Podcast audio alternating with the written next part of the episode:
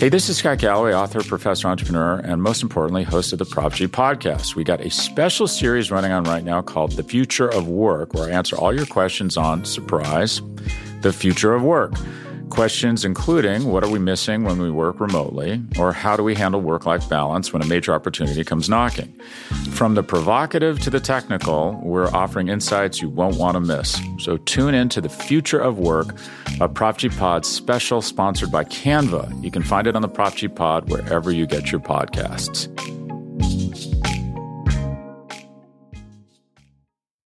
For decades, milk has been fueling women marathon runners as the OG performance drink. And in the new docu-series Running Sucks, brought to you by Team Milk, Abby Ayres takes us on a journey of self-discovery as she meets several groups of empowered women runners to find out what drives them, what fuels them, and what pushes them to go the distance.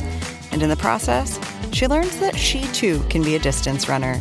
You can watch the series at runningsuckstheseries.com and register for the inaugural Every Woman's Marathon at everywomansmarathon.com. Hey, it's Max, and uh, before the show starts, I have a favor to ask. If you don't mind, if you enjoy the show, uh, would you just go on Apple Podcasts and leave us a review or uh, a rating? It's very helpful. It helps other people find the show. I know if you listen to podcasts, you hear people ask for this all the time. We don't ask for it very often, but uh, I was just thinking maybe you could do it this week. I don't know. It'd be uh, it'd be a nice thing to do if you if you felt like it, which is why I'm asking. Okay, here's the show.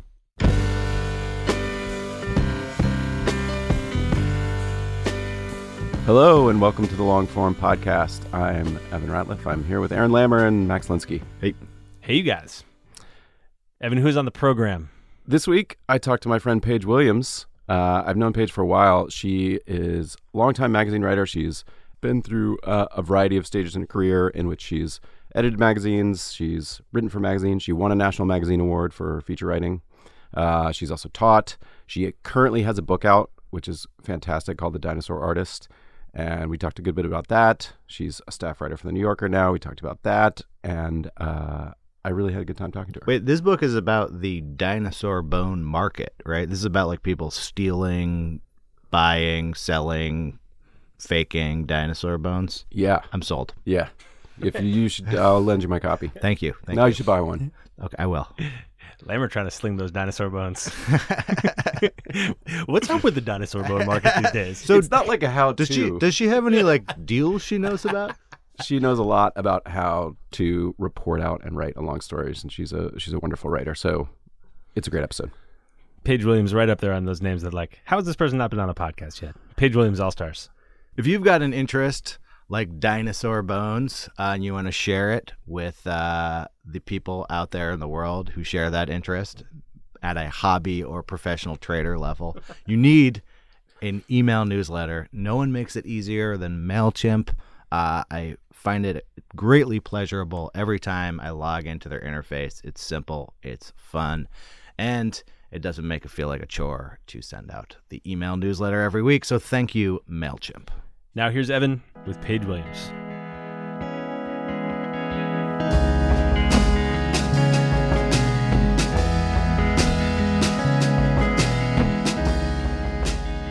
Paige Williams, I cannot believe you are on this podcast.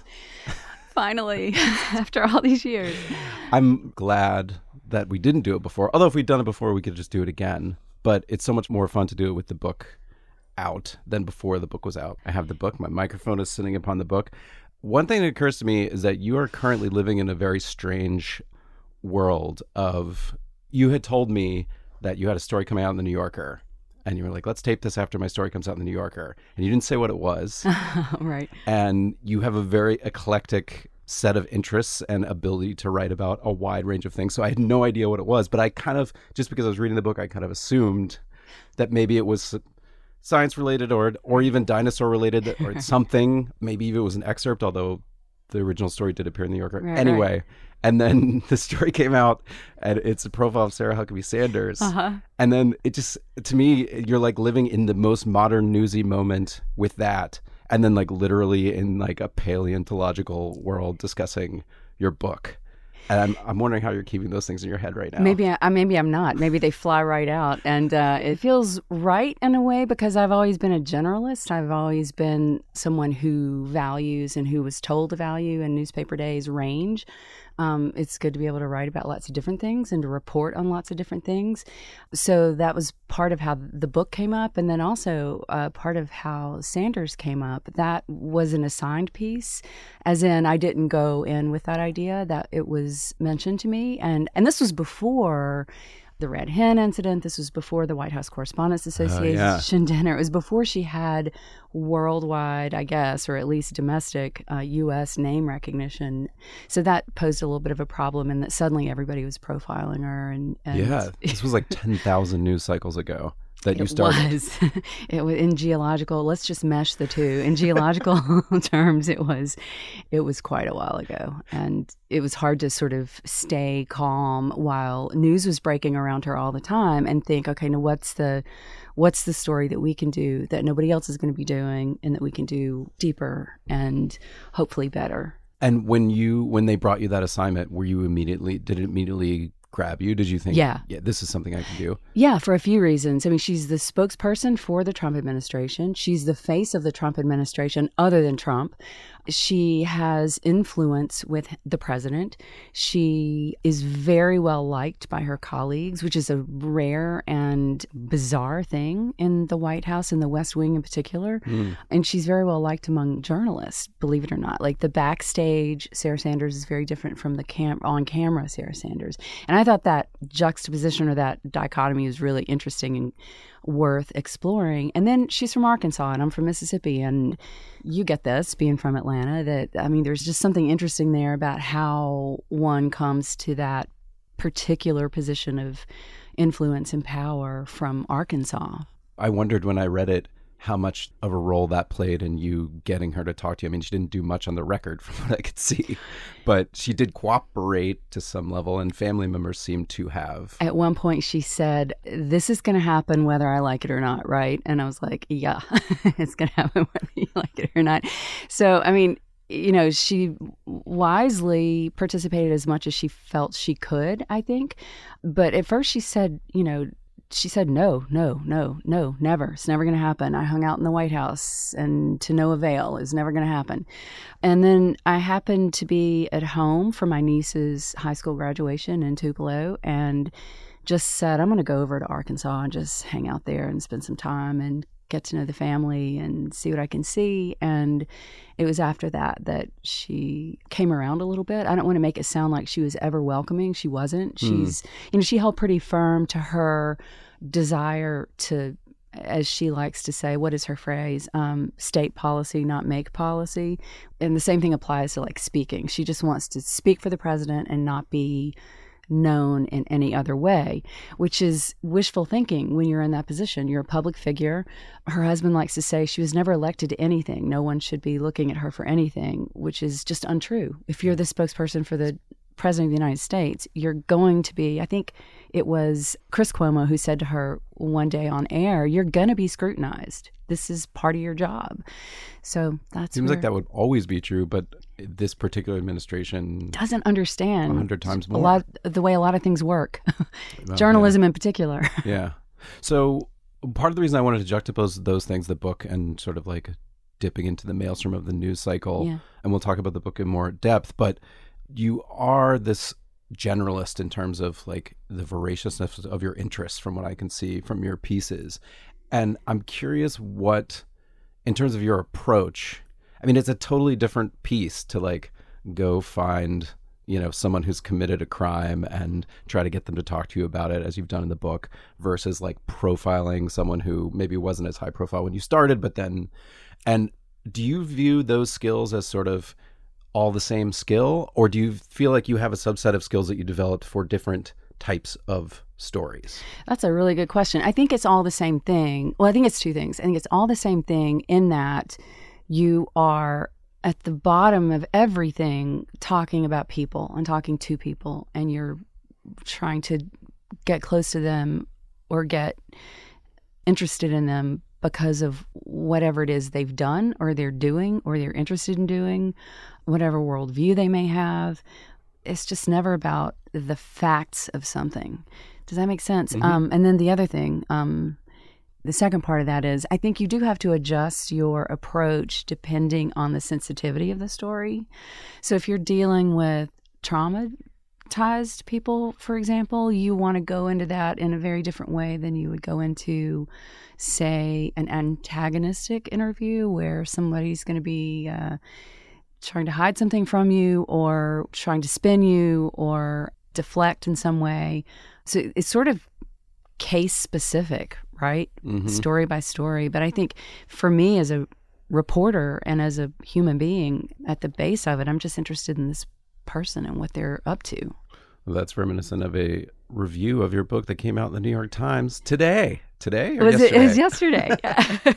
yeah. But that's, I mean, at the heart of the review was something I thought when I was reading the book, which is this book is fundamentally not like a dinosaur book. It's called The Dinosaur Artist, but it's actually about these people who are caught up in this world and their human experiences. in this crazy world. If it, you know, it's about a lot of different things. I mean, I found it interesting to report and to write because it had so many threads that I thought were worth pursuing. So you had the, you had a very ordinary guy doing a very extraordinary thing in pursuing a succession of fossils, meaning starting out with shark teeth, moving up to megafauna like giant ground sloths 20 feet tall and armadillos the size of a car, and then deciding that he needed to go even bigger and to get into dinosaurs. And the dinosaurs in the United States are hard to get into because that land is already taken for the mm-hmm. most part. Mm-hmm. Paleontologists are working it for one thing, and then commercial dealers are working it. So there's that sort of competition for those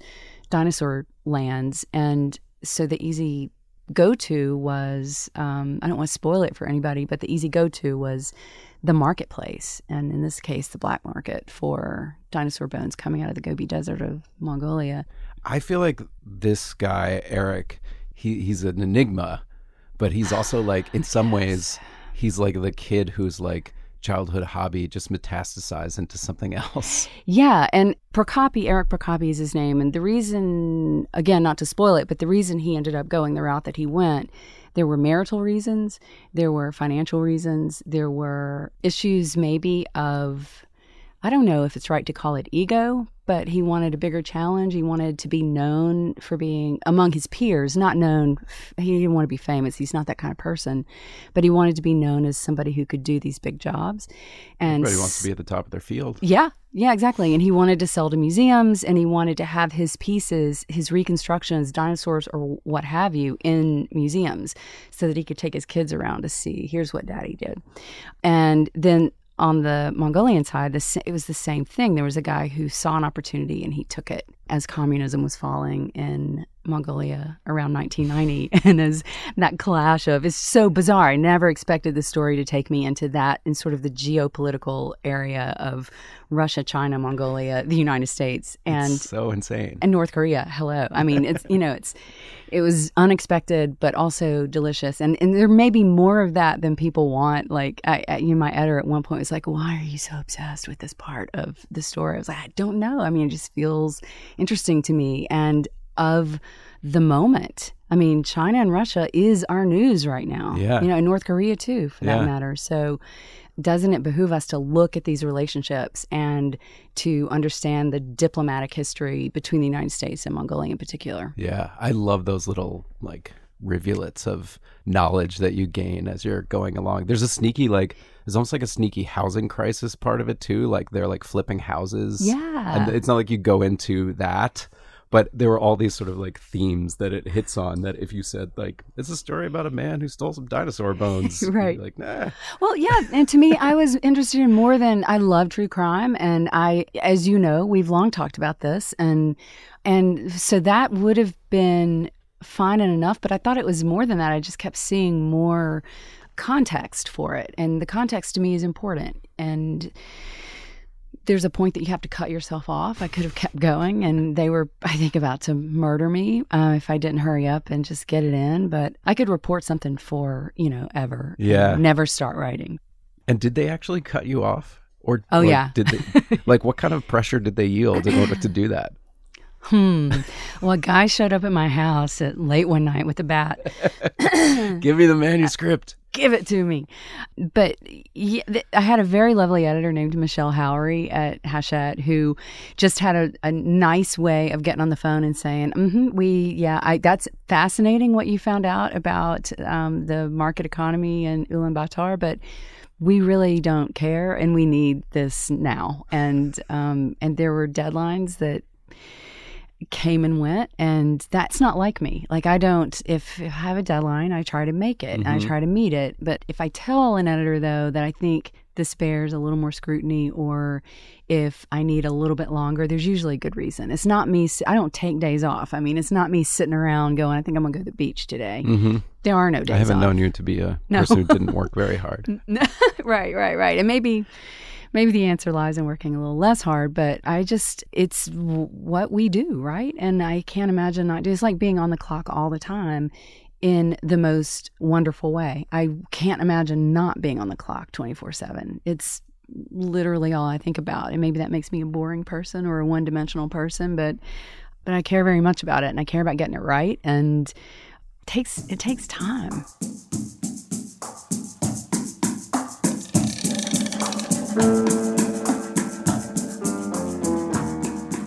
Hey, it's Max. I'm going to put Evan and Paige on hold for just a second. Tell you a little bit about some sponsors that are making today's show possible. First up, uh, our very close friends. That's Skagen. Skagen is a watch company, and it's inspired by uh, the Danes, aka the happiest people on earth. And when you take a closer look, it's easy to see why those folks are so happy. Their culture focuses on uh, what's meaningful being part of a community, making time for relationships, living in the moment. Skagen's minimalist design reflects this less is more lifestyle. And uh, they've got these men's watches, women's watches, jewelry, even smartwatches in a variety of styles. And they create styles driven by their guiding principle good design for better living. I've been wearing one of these Skagen smartwatches around, and uh, it's great. It doesn't look like a. Uh, goofy smartwatch. You don't feel like a dingus walking around. It looks great. And uh, it can do all these, uh, you know, futuristic things. It feels like you got the future on your wrist, but nobody knows, which is exactly what you're looking for in a smartwatch. Skagen products look right any time of day, anywhere in the world, now or 10 years from now, because simplicity isn't just beautiful, it's versatile. Visit Skagen.com to get a special discount on your first purchase when you sign up for their emails. That's S K A G E N dot com. Thanks to them for sponsoring the show. We have uh, really enjoyed their support. You know who's been supporting this show for years? Squarespace. And that's the place to turn your dream into a reality. Squarespace makes it easier than ever to launch your passion project. Whether you're looking to start a new business, showcase your work, publish content, sell products, whatever you want to do on the internets, Squarespace is the tool for you. With beautiful templates created by world class designers and the ability to customize just about anything with a few clicks, you can easily make a beautiful website all by yourself. You don't need to know a uh, lick of code. Everything just works. They got e commerce functionality so you can sell anything you want, analytics so you know who's visiting and uh, how to keep them there for longer. Everything's optimized for mobile right out of the box. There's nothing to patch, nothing to upgrade. You really don't need to know how to build a website to build a website. Which is pretty amazing when you think about it. If you do hit a snag, you won't, but if you do, they've got award winning 24 7 customer support. Squarespace empowers millions of people, from designers to lawyers, artists to gamers, even restaurants and gyms, to turn great ideas into something real. Now is your chance to turn your great idea into something real. Go to squarespace.com/longform for a free trial, and when you're ready to launch, use the offer code longform. You'll get 10% off your first purchase of a website or domain. Again, that's squarespace.com/longform. Offer code longform. Thanks to Squarespace. Thanks to Skagen. Let's get back to Evan and Paige.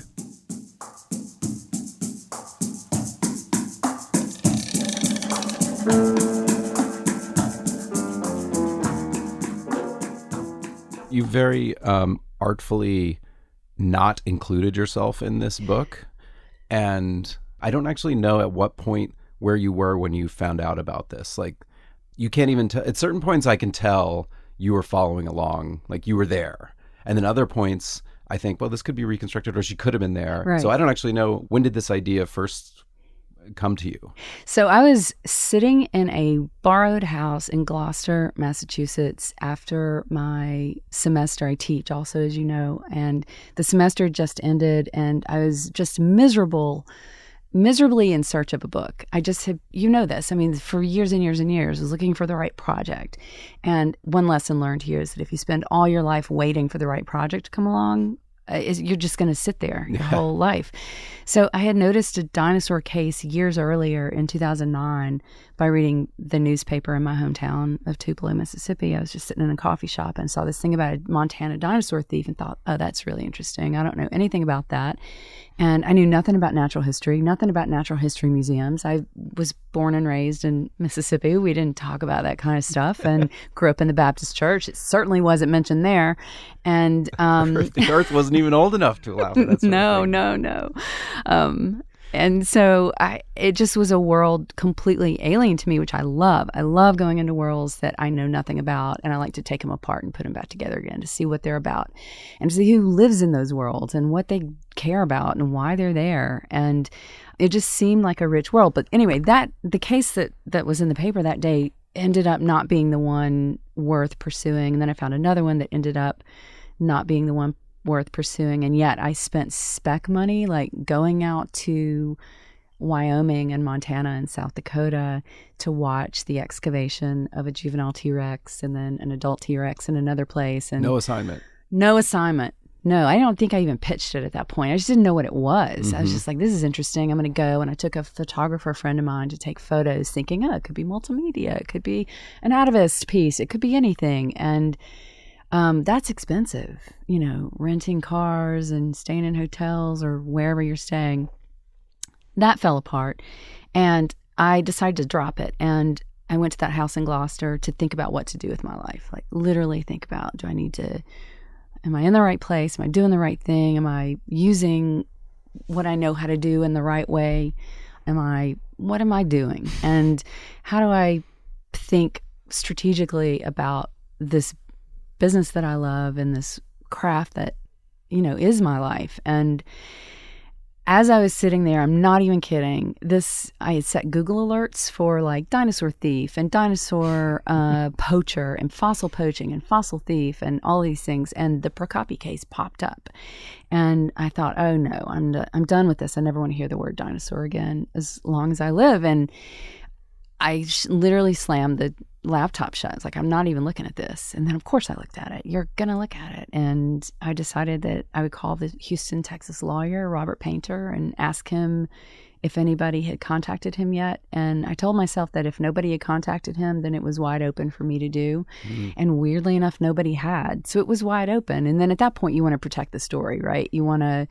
You want to make sure everybody's not running roughshod over it in some way. And it was covered extensively, but at that point, I started developing relationships with the different characters so that the story could be told, protected as I reported and wrote it. Mm-hmm. And that was the story I pitched to Daniel Zalewski at the New Yorker, my editor at the New Yorker. And at this point, was the case still open? Yeah, It was. Yeah. very much so. It Yeah. wasn't. It wasn't. It was a civil case at that point, and it had not even become a criminal case. So while I was reporting the piece, it became a criminal case, and he was arrested in the middle of it. Um, you know, handcuffed at home. And were you you were already spending time with them at that point? I was already spending time with them. I was not there on the morning that they arrested him. I was there on the day he went to prison. I was there on the day he came out of prison. You're right. That was astute reading to see that some of it was observed and some of it was reconstructed. The other observed parts were like Mongolia with um, Dr. Bolor Minjin uh, driving around the Gobi Desert in her New York City bus, which was something to see. Um, But I could also Yeah. see in reading it why it was you didn't want to close it out yet because it's like there's more. Like Yeah. there's there's places where you could end that book even earlier, but then there's something more that's unresolved, and then you, you keep chasing it, and then you get it. Yeah, yeah. I just it didn't seem finished, and uh, I'm not one of those reporters who needs to have everything wrapped up nicely with a you know this tidy ending. But more for me to stay interested, more did have to happen, and I didn't. It, it's not like that story ran, and I then pitched it as a book. A year passed between the publication, and so that was January 2013, and it wasn't until the summer of 2014 that I was like, okay, this is a book. I'm gonna, Oh. yeah. So Huh. it wasn't like immediately. Let me try to parlay this into something. It wasn't like that at all. What I wanted to do was more magazine stories and get back to work. And it was only when he, when Prokopi was sentenced to prison, that I thought, oh, that's interesting. He's that was unexpected. Even the people who prosecuted him and who defended President Elbegdorj of Mongolia did not expect him to get jail time, much less prison It time. seems almost sorry about it, like the wish that they that Some they of them had. were sorry about it. Mhm. Yeah. And, and in the book, I don't know if you are going to read the four million pages of notes in the back, but um, they're there for a reason. And, or this may be in the epilogue actually, the president of Mongolia conveyed through Robert Painter that he was sorry that this had happened and that he didn't mean for anybody to go to prison and that he just wanted the dinosaur back. Well, I feel like that uh, is it Prokopi. Yeah, uh-huh. There's actually literally a passage in the book about how his name is mispronounced. it's not Prokopi, it's not Proscopi, it's not Pocopsi. I mean, there are lots of there are lots of interesting twists on the name. So the when it comes to the sort of human dimension, it seems like you got very close to. I don't mean close necessarily that you were f- close friends, although maybe that happened as well. But you got really up close to his life and relationships and his wife and things that went on there, and that really made me think about the reporting and decisions about what you could or couldn't put in or what was established at the beginning saying like look every, anything goes or it was decided at the end Yeah, it, the whole going into it, everybody knew anything goes. My, my notebook's always out, my recorder's always out, and there is that uncomfortable moment when you spend so much time with a family, especially a family with young children, like the kids. You know, don't understand what you are and what Mhm. why you're there and why you're always holding a pen, and so they might run up and hug you when you get there. And what are you going to do? Swat the kids away and say, "No, I'm a reporter. I can't be, can't be warm to you." I think it's important to be a person. There were times when Amanda, who's very friendly and That's his wife. uh huh, first wife, yeah, very friendly and effervescent, she would say to the kids, "Oh, it's our friend Paige," and what are you going to do? Say, "I'm not your friend," but it, I made it clear that like I'm here to do a job, and as much as I may feel for what you're going through, I'm not here to get involved in it. So um, the expectations were always clear, and they were incredibly forthcoming and incredibly, as much as Prokopi can be open, open. He's a fairly reserved, as you can tell from the book. It made it challenging because he's such a reserved person. hmm He doesn't talk on and on, which is both good and bad. I mean, it can be exhausting, but it's also um, you need him to say something, right? I mean, it's it was it was hard because he just you know has very has a very distinctive way of talking that made it difficult to do anything quickly and you want to hear him out you know you don't want to talk over him or um or just assume that he has nothing to say because he's being quiet. He's thinking about it. He's a thinker before he's a talker. And it must have been weird to them at the end for me just to suddenly go away because Mhm. i'd been back and forth you know first to florida then to virginia then now to savannah is where they live now. Um, saw him in New York. You know, it's just I was I haunted their lives for four years, and Amanda once told me that she was kind of glad of it because it gave Eric a distraction that he needed. So I don't know. Who knows? And did they understand when the book came out that all of that was going to be in there? Did you feel like Mhm. when they read it or they understood what was in there, they were like, "Yeah, that's what we signed up for"? Yep, I fact checked it with him on one very, very, very long spurt of a trip to Savannah. And it was exhausting because I literally went page by page. And there were things in there that were painful to them that they didn't like hearing. And, you know, nobody, people rarely like seeing themselves in print, right? When it's all over and Yeah. done with. I think that there were painful things, especially about the marriage and some of the things that happened. But Amanda has been a good, she's a good bookseller. she's been selling. She's, Really? yeah, yeah. She's amazing. I mean, she is quite a personality and is a lot of fun. And she's been selling it all over Facebook and giving it to friends. She's got a huge friendship circle in Gainesville. It's all the junior leaguers, and they're all reading it. I was and- born in Gainesville. I didn't know that. Yeah, I just lived there when I was a little kid. I don't really remember Did you live it, near but- Tom Petty? No, I, I don't know. I don't know. Tom Petty enters this book in a bizarre way. As and one thing I didn't put in the book was that on the day after Prokopi got out of prison, um, I went fossil hunting with him and his two children to this riverbank. I think it was the York River. It might have been the James River. I can't remember. It was drizzly and gray and cold. It was right before Christmas. And it was great. I mean, slick moss, bright green moss, still water, weird trees, lots of roots. It was cool. And we walked around for a while and picked up a couple things because, as I was told, the riverbank is public domain. But we're walking off, and there's a sign there that's like, property of Bruce Hornsby. And I was like, what are we doing on Bruce Hornsby's land? So he's a realtor, apparently. Did you know that? Bruce Hornsby is a realtor. Well, that's what I asked. I was like, well, what is, is that the Bruce Hornsby? He said, yeah, that's the Bruce Hornsby. I was like, how do you, Could he be What? pulling your leg? I, just, I looked it I up thought Bruce later. Hornsby's doing pretty well. He's like tours with other bands and stuff, even though he's not as big as he was. I guess it's his, it's the equivalent of Eli Manning buying the Papa John's. I don't know. Was it Eli that bought the Papa John's? Uh, is it the other no, one? I think it's I Peyton. think it's Peyton. It was Peyton, Manning. okay. I don't know if he bought, but I mean, he's like a spokesperson for Papa John's. Oh, I don't- thought he bought like a franchise or something. Anyway, don't put misinformation out there in the world. what I'm saying is he, he may be diversified. I don't really know. Smart. I know, but it's good waterfront property right there in uh, somewhere, Virginia, in some riverbank.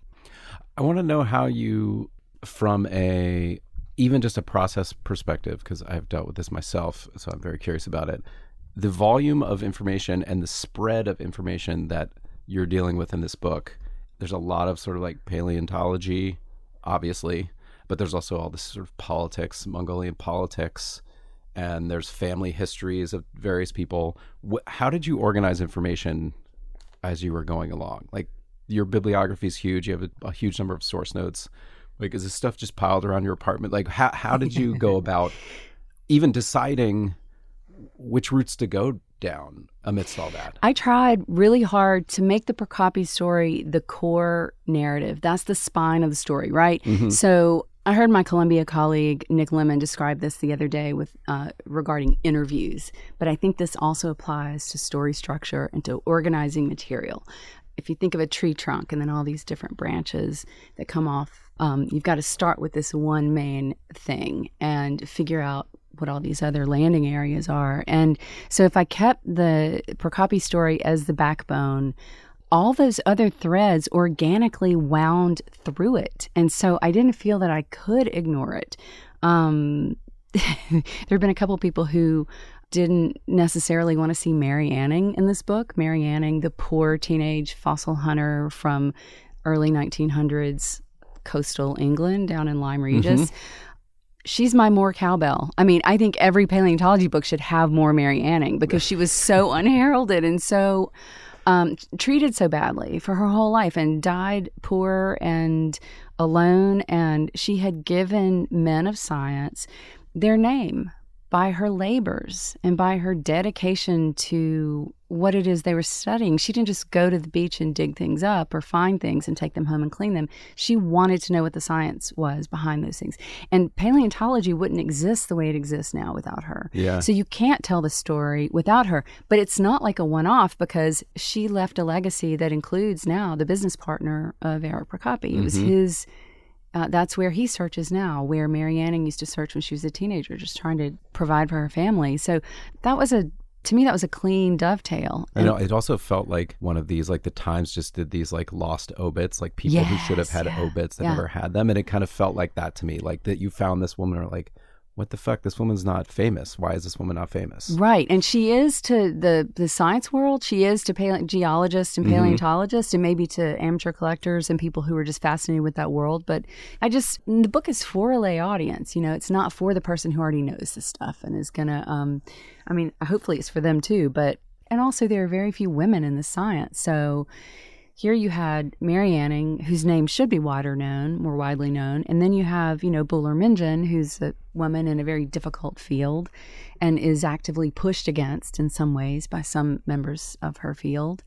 Um, so I just think if you can get, I didn't try to put more women in there just for the sake of more women. They are the story. Mm-hmm. Um, can I back up for a second? Yeah. You asked about organization and like keeping track of material. Yes. Um, so I always ask other writers that same question because I'm fascinated by how people work. The house was a hoarder situation for a little bit. All that stuff lives in storage now, but um, it was stacks and stacks of books and papers and other documents, FOIA documents from the State Department, all that kind of stuff that comes in on paper, you know. Anything that was digital, if we're going to get like nerdy about it. I love it. I know, me too. Um, I did Scrivener for the writing and I did DEVONthink for the organization. What do Mhm. you use? I have Scrivener for the writing and Evernote for the See, materials. I can't do Evernote. I can't get with it. Really? Uh uh Huh. Do you use the pen? No, no, no. I don't do that. I do use the scanner to take pictures of things with my phone, and then they get scanned into Evernote or like clipping everything from the web that gets Hmm. automatically in there, and I have crazy tags and like, Same. like it doesn't make you feel at the end like I could be like an archivist. Like I Oh, could yeah. do that. I don't know how many jobs there are like that, but like maybe I should just do that. That to me was the most fun part. You know, I love that too. And like when you're doing your, have you done your index yet? Uh, no, I haven't done the It's the index yet. most, well, it's the most fun. They won't let you do it. I begged to do my own index and they were like, you have literally lost your mind. Please stop. Turn the book in. Please stop talking about the index. Well, also because you have to pay for it. So I was gonna. Did you have to pay for it? no. What are you talking about? In most cases, including my own, the author has to pay for the index. What?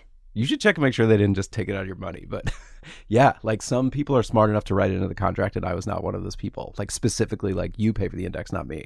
Wow. Yeah. No, Yeah. nobody ever told me that. I mean, that's a deal breaker to me. Like at one point, my first editor, Michelle, left to go to a different publishing house midway through the book. So I lost my editor midway through. Um, and then got a wonderful editor named Paul Whitlatch. And uh, I think it was Michelle that I asked. She said at one point, let's just don't do an index. That's like telling me, let's just don't put words in here. Let's don't put words in the book. Let's just have let's just don't do it. I was like, you no, that's I I quit.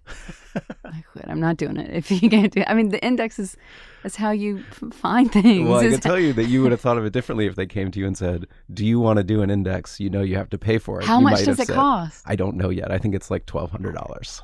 That is criminal. Yeah. Well, okay. Well, that's interesting. I don't. I'll go back and check. you got a good deal. Maybe I did. And they sure did. You know, I mean, my little secret, and this was probably not okay. And I don't, I wouldn't do it again, obviously, just because it feels a little wrong. But, you know, there were swaths of the book that, that Michelle's like, no, cut, cut. These 20,000 words, please cut. So they became footnotes. Uh, they, they went into the notes. they can do them in smaller type. yeah, yeah, she said it's going to be microscopic. People are going to need a, mi- a magnifying glass to read it. But I was like, I don't care. It's fine because it's more context. And, and yes, I, it's important to make choices, and I will do my next book differently, probably in that respect. But just the whole world, like if you want it, it's like bonus. You get a, another half of a book on top, on top of this. Like the story itself is like fewer than three hundred pages, but then the notes is another eighty nine, I think. And just think of it as a second, as a bonus. I guess I don't know. Okay, so we've. I want to go back because we sort of dropped in at. You were in Gloucester, and then you came across this idea, and then you're like, "I'll pitch it to the New Yorker." But now I feel like people need to understand how you got to the point where you could say, "I'm going to pitch that to the New Yorker," because you lived several lives in this work uh, previous to that point. So let's start at the beginning, which is how did you get interested in journalism in the first place? Um, in college, so I went to Ole Miss, and I had never, I had no concept of journalism. Nobody in my family was a writer or a reporter or a journalist or anything related to this field. They were all teachers and coaches. Hmm. And my dad owned a sporting goods store. My mother was a basketball coach and PE teacher, and all my aunts and uncles and cousins, all athletes. And that's what we did. We did sports and that was it. And when I went to Ole Miss, I, you know, I'm still devastated by the fact that there were world class writers there that I didn't even know about. Barry Hannah was there, Mm. Willie Morris was there. Um, Donna Tartt had been there Whoa. some years before me, but she had spent, I think, a semester or a whole year at Ole Miss before Barry Hannah, I think, is the one who said, You need to go to Bennington and you need to be a writer and get out of here. Um, but I didn't know any of that. And I found journalism by flipping through the course catalog and I liked the word.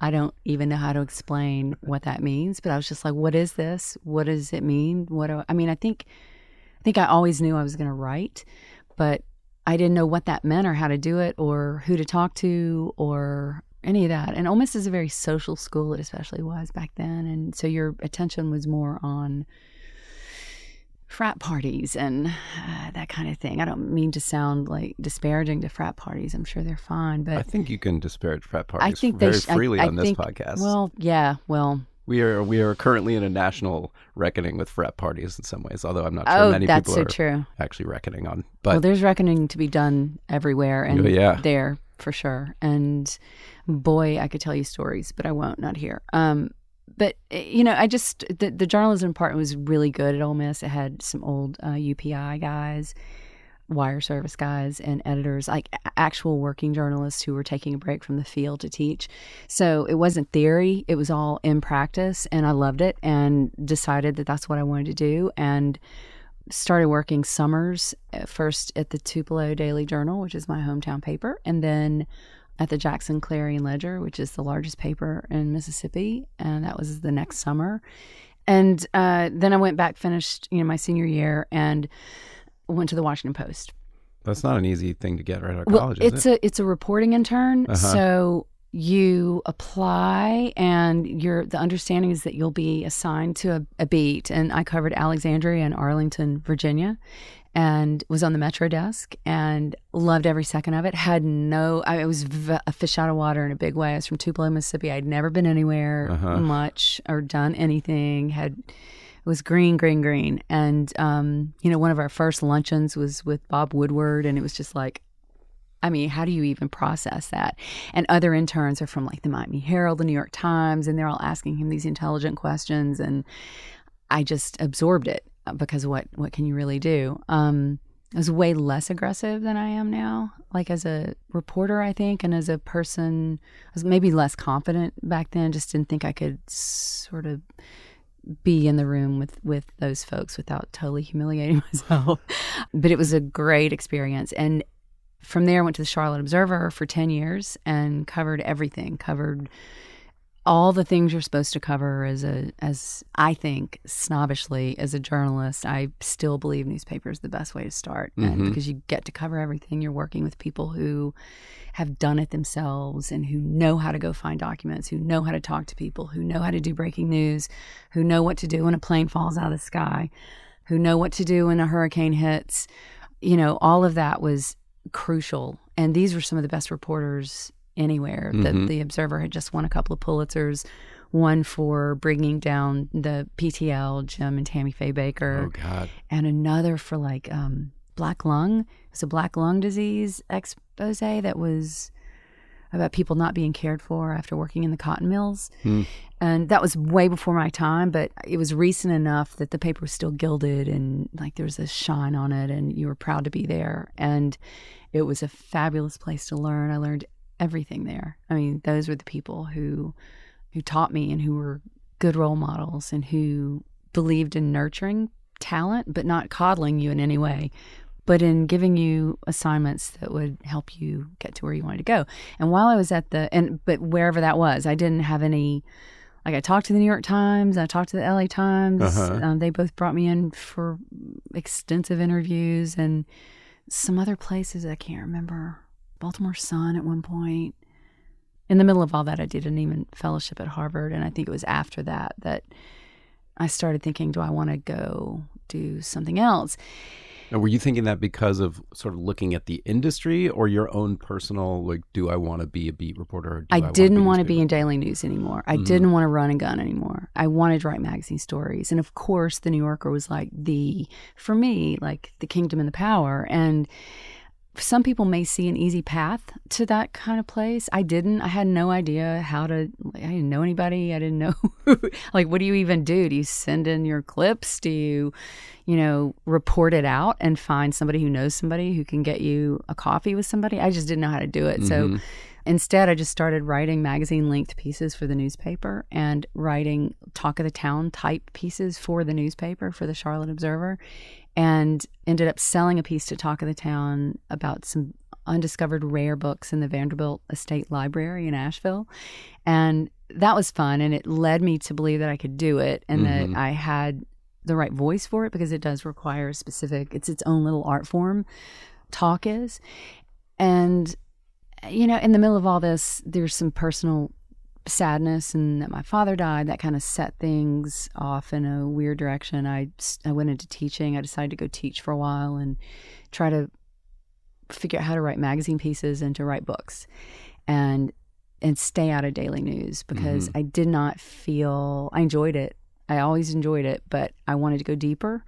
I didn't want to go longer for length's sake. That wasn't I mean, I know we're on the long form podcast, but it wasn't about writing at length for that just for the sake of writing at length. It was about exploring a certain topic or person or story with depth and with care And did you, when you were making that transition, I mean, you mentioned this sort of like talk of the town type voice. Did you feel like at that point, I have a voice that I know is going to go into these stories? Or were you sort of feeling around for what that would be? I think my newspaper voice was very different from uh, any voice that I know now. It was lighter, it was choppier, I think. It was it, it sounded like it had some hurry up behind it. I, and I think you know what I've had to do is modulate that voice a little bit or what I've been happy to do actually is modulate that voice for a little bit. I mean, listen, some of that stuff was dreadfully overwritten and too sprightly and too cute, just way too cute. It was immature writing. It was it was a writer trying to figure out who they were Mm. and what their actual true voice is. And so you, you can look at it that way, or you can just say, oh, God, it's insufferable. It's just too cute. So- Everybody has that. do they? I say that. I'm sure there are theoretical people out there who look at what they wrote when they were, I don't know, in Yeah. their 20s and are sort of like, I nailed it. I don't personally know those people. I don't think. I don't know any of those people. I don't know any of those people. I'm certainly not one of those people. I mean, this is, I think it's best just to stay away from all those clip files, stay out of that particular morgue. But wait, when did you go into the sort of like regional magazine? Yeah. So I started teaching. Um, moved to Spain for a year, as you do when you're when you're wanting to, you know, figure out. You see that I go to the water or I go to the place that's unfamiliar in order to figure out what to do. Um, came back and started freelancing for. How did I even do that? I don't even remember. Oh, I got an agent. And he was wonderful about getting, like, he got me a piece of men's journal. I can't remember what else but it still didn't feel right. Like I was still writing newspapery kind of magazine pieces and I still hadn't cracked the code. Like I was not a natural. I'm up the middle. You know, I'm not a natural come at this with your own point of view type of reporter. I'm mm-hmm. I believe in sort of laying it out and let the readers figure out what they think about it instead of having a very definitive take. Like hot take is a phrase that I loathe because you know, I'd rather just tell a story and let people figure it out on their own. So that was a little bit hard to figure out. And, and Men's Journal kindly let me try. I did a couple of small things for the New York Times Magazine and was interested in doing more for the New York Times Magazine. And oh, I know what it was. I went to Columbia for uh, to get an MFA because I thought that if I had an MFA, that that would allow me writing time. Hmm. That having a teaching job would both allow for health insurance and allow time to pursue magazine stories and books. But all that does is allow time for teaching, which is terribly time consuming. And then post Columbia, there's what, 100 grand in debt. So, Yeah. you know, what do you do then? So you go, you take jobs. And that was when Atlanta, that's when I went to Atlanta. Ah, okay. The brilliant editor Rebecca Burns hired me as the executive editor of the magazine, and that allowed me to both edit and help run the magazine, and also to write stories that I cared about. It was it was a city and regional magazine that did great journalism. We did a whole package on MLK and his legacy in Atlanta, parts of it unfulfilled, and it was city and regional magazines at least at that point and maybe still now i think are the best uh, hit they're the hidden secret of american journalism because you can go and do these deeply reported stories and get space for them and get great art for them. And if you're in the right place, get great editing, which was the case with Rebecca. Yeah. You Um, wrote some amazing stories for Atlanta Magazine. You wrote my favorite appreciation of Waffle House that I've ever read. Um, Oh, please don't put that in the show notes. why? I don't know. I don't remember what it was. It was really. good fun. It was just like this is Waffle House. Waffle House, like you see Waffle House, and you're like, is there a method to the madness of Waffle House? And the answer is yes. And there, it was, I just reread it. You didn't. Yeah, I did. Oh my god, And I that- haven't read that in ten years. Really? Um, I mean, the one I really wanted to talk about was I'm going to get the title wrong, but Angels. there are thousands of angels around You you, have thousands of angels. which I had not read in a long time. I mean, I read it probably at the time, but probably not till it won the National Magazine Award. Right. It made me cry on the subway It just did. yesterday. You're kidding. Um, yeah, it's like, I mean, for one thing, it's like the perfect magazine story. It really is. It's got everything, and it's built in this way that it's like it's what a magazine story should be. yeah. Um, but I had some questions about it. One of which was, it strikes me that I think for a lot of people who want to get into writing or creative fields, they have some things that they put out there, and they think when I get those things, then that'll be the time when I'll both like feel good about myself and all the doors will open. Right. And I was just curious about, I mean, it's very rare in my understanding for a regional magazine story to win a national magazine award for anything. I mean, they might win for like best package. And Right. Texas Monthly is kind of a weird exception. They win a lot of stuff, but like that was unusual Mm-hmm. generally. And also like for feature writing, it's just like such a coveted thing among writers and the magazine world's not as big a deal as people make it out to be maybe, but in that world, Yeah. and I'm just curious if that was one of those things for you that you thought, oh, now everything's going to happen for me. I'm never one of those people who Really? thinks that ever Yeah. for any reason. No, whenever anything happens, no, because I, I don't know. I just don't. I I've never been the person who's like I'm just waiting for my big break. You know, I don't. I just want to do good stories and do good work and keep doing good work and like love what I'm doing. And I remember being very. I didn't write for like years after that story. I was exhausted by that story. That Mhm. story, a good friend of mine died right in the middle of Mm. the reporting, no, the writing of that piece. And that combined with the story itself, this sounds, I don't want this to sound, maybe this sounds weak, but that took it out of me for some reason. And I just, I went the other way. I didn't say, okay, now, you know, more, more, more, more stories like this. I just, I went the other way and just kind of went underground for a while. And I know you're looking at me like horrified. no, I'm Like, not. No, I'm just uh, that I can understand. I mean, from the story, it's it's a very difficult story. But that's what we many do, right? I mean, we do. We we tell difficult stories. We talk about. We talk to people about the worst traumas of their lives, and then part of the job. That's the job to absorb it and to take it and to uh, walk them through it as best you can without re-traumatizing them. And and I don't know that it was the nature of the story that just sort of sent me the other way. I just remember feeling like, okay, I, I don't know about this. I might, I might not write anymore. I Mm. might not report anymore. Mm. And I was wrong, of course, because this is the only thing that I love to do. And, but it was years after that before I went back to reporting and writing. That story also really struck me because going back and reading it now in everything that's happening. I mean, it's about a refugee Mhm. and who's experienced horrible trauma. We don't have to go into the whole backstory, but p- people should go find it and read it. It's online. Um, and then gets resettled in Atlanta and like juxtaposing that with what's happening in immigration now, like it seemed like incredibly relevant to now.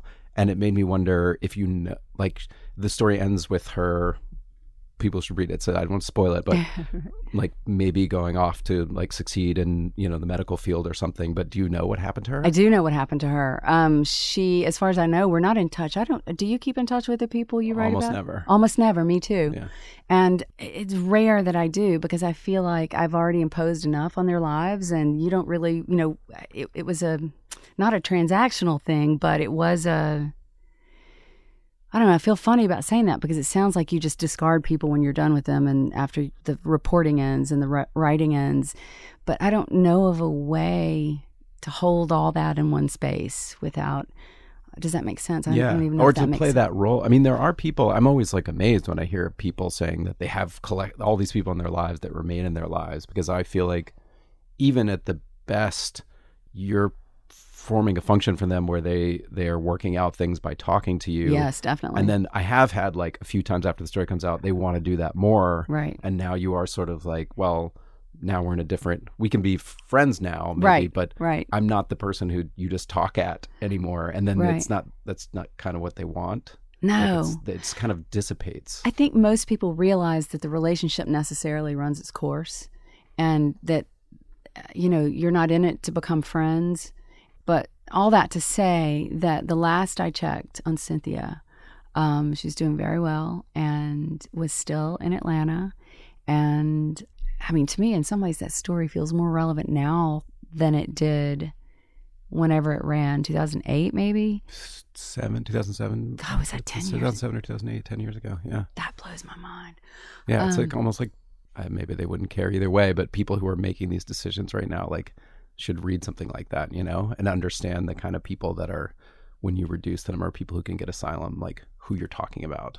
Yeah, I think so. I mean, it's um, I don't know if it's a cautionary tale, but it's uh, the right thing happened with her. Boy, she found it. She made her own way, and very in a very tough way, and it worked out for her. I kind of wondered if you had thought about turning that into a book. I never did. Um, there've been a few pieces that I've written. Editor, book editors have come to me and said, "What about talking about this?" Not like here's here's my offer to you to turn this into a book, but let's explore this idea.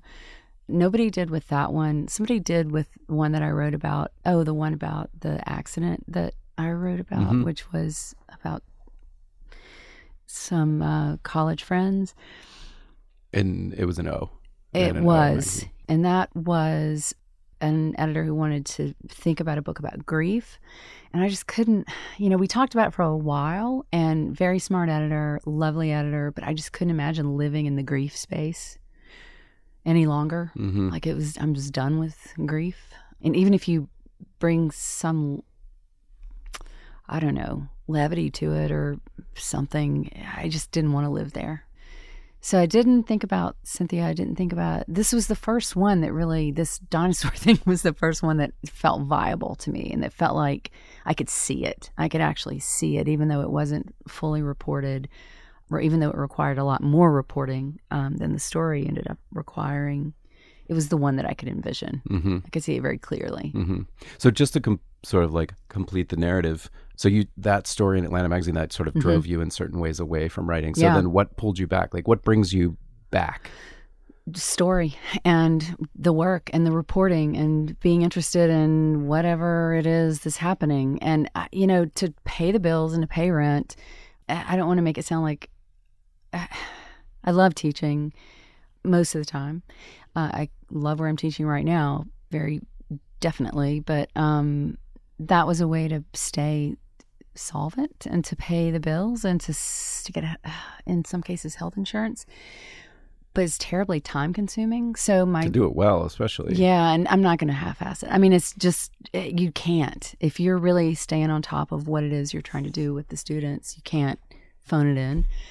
So that took more time than I thought it would take. I thought I could teach and then write on the side, or Mhm. or do it half and half.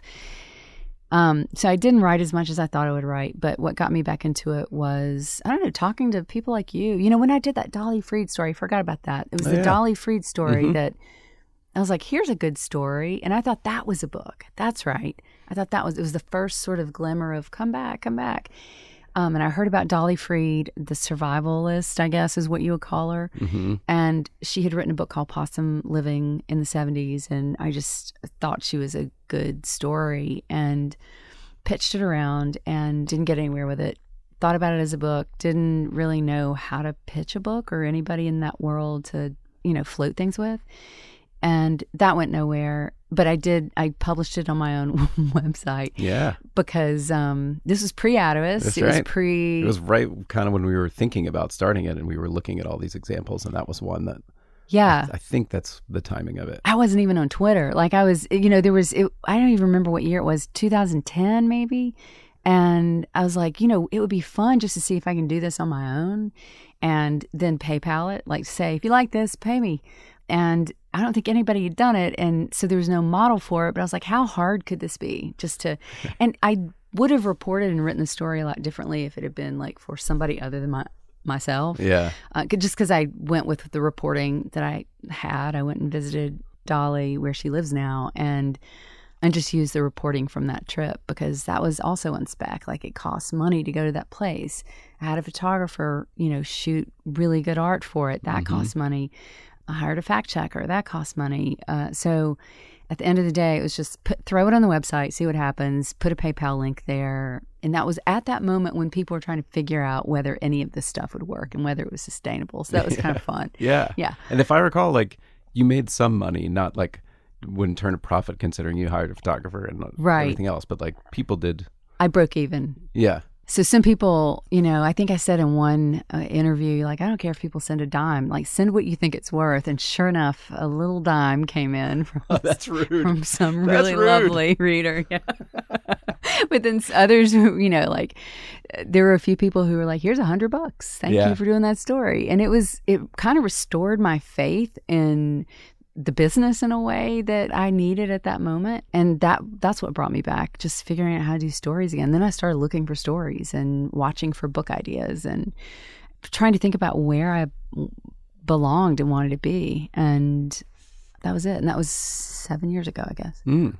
So now at this moment, you have brand new book out that everyone is talking about really favorably from what everything that I can see. It has a big review in the New York Times book section, and your staff write at the New Yorker, and you're profiling major political figures. So do you feel like you're I don't want to ask this because it implies that I'm trying to like trigger one of these, but do you feel like you're like due for another like Gloucester Spain moment or that those are No. behind you and now you're like no, I'm home. yeah. I'm home. I mean, this is what you want to be at a place where you respect the work that's being done, you respect your colleagues, you learn from your colleagues, you are inspired by them and and and you're working at this moment in history in particular with the president of the United States declaring war on reporters and on what we do. It feels like a renewed calling in a way. So it feels like exactly the right place for me. And I feel like this is where I belong in this moment and at this place. Well, I'm glad that in this moment we can have you on this podcast. I'm glad too, after all these years. Thank you for doing it. Thank you for having me.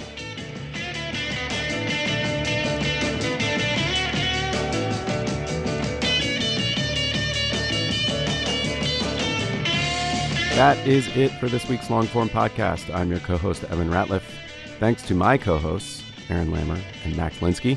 Thanks to Paige Williams for coming on the program, and to our editor, Janelle Pfeiffer, our intern, Tyler McCloskey, and as always, our sponsors, MailChimp and Pitt Writers. We'll see you next week.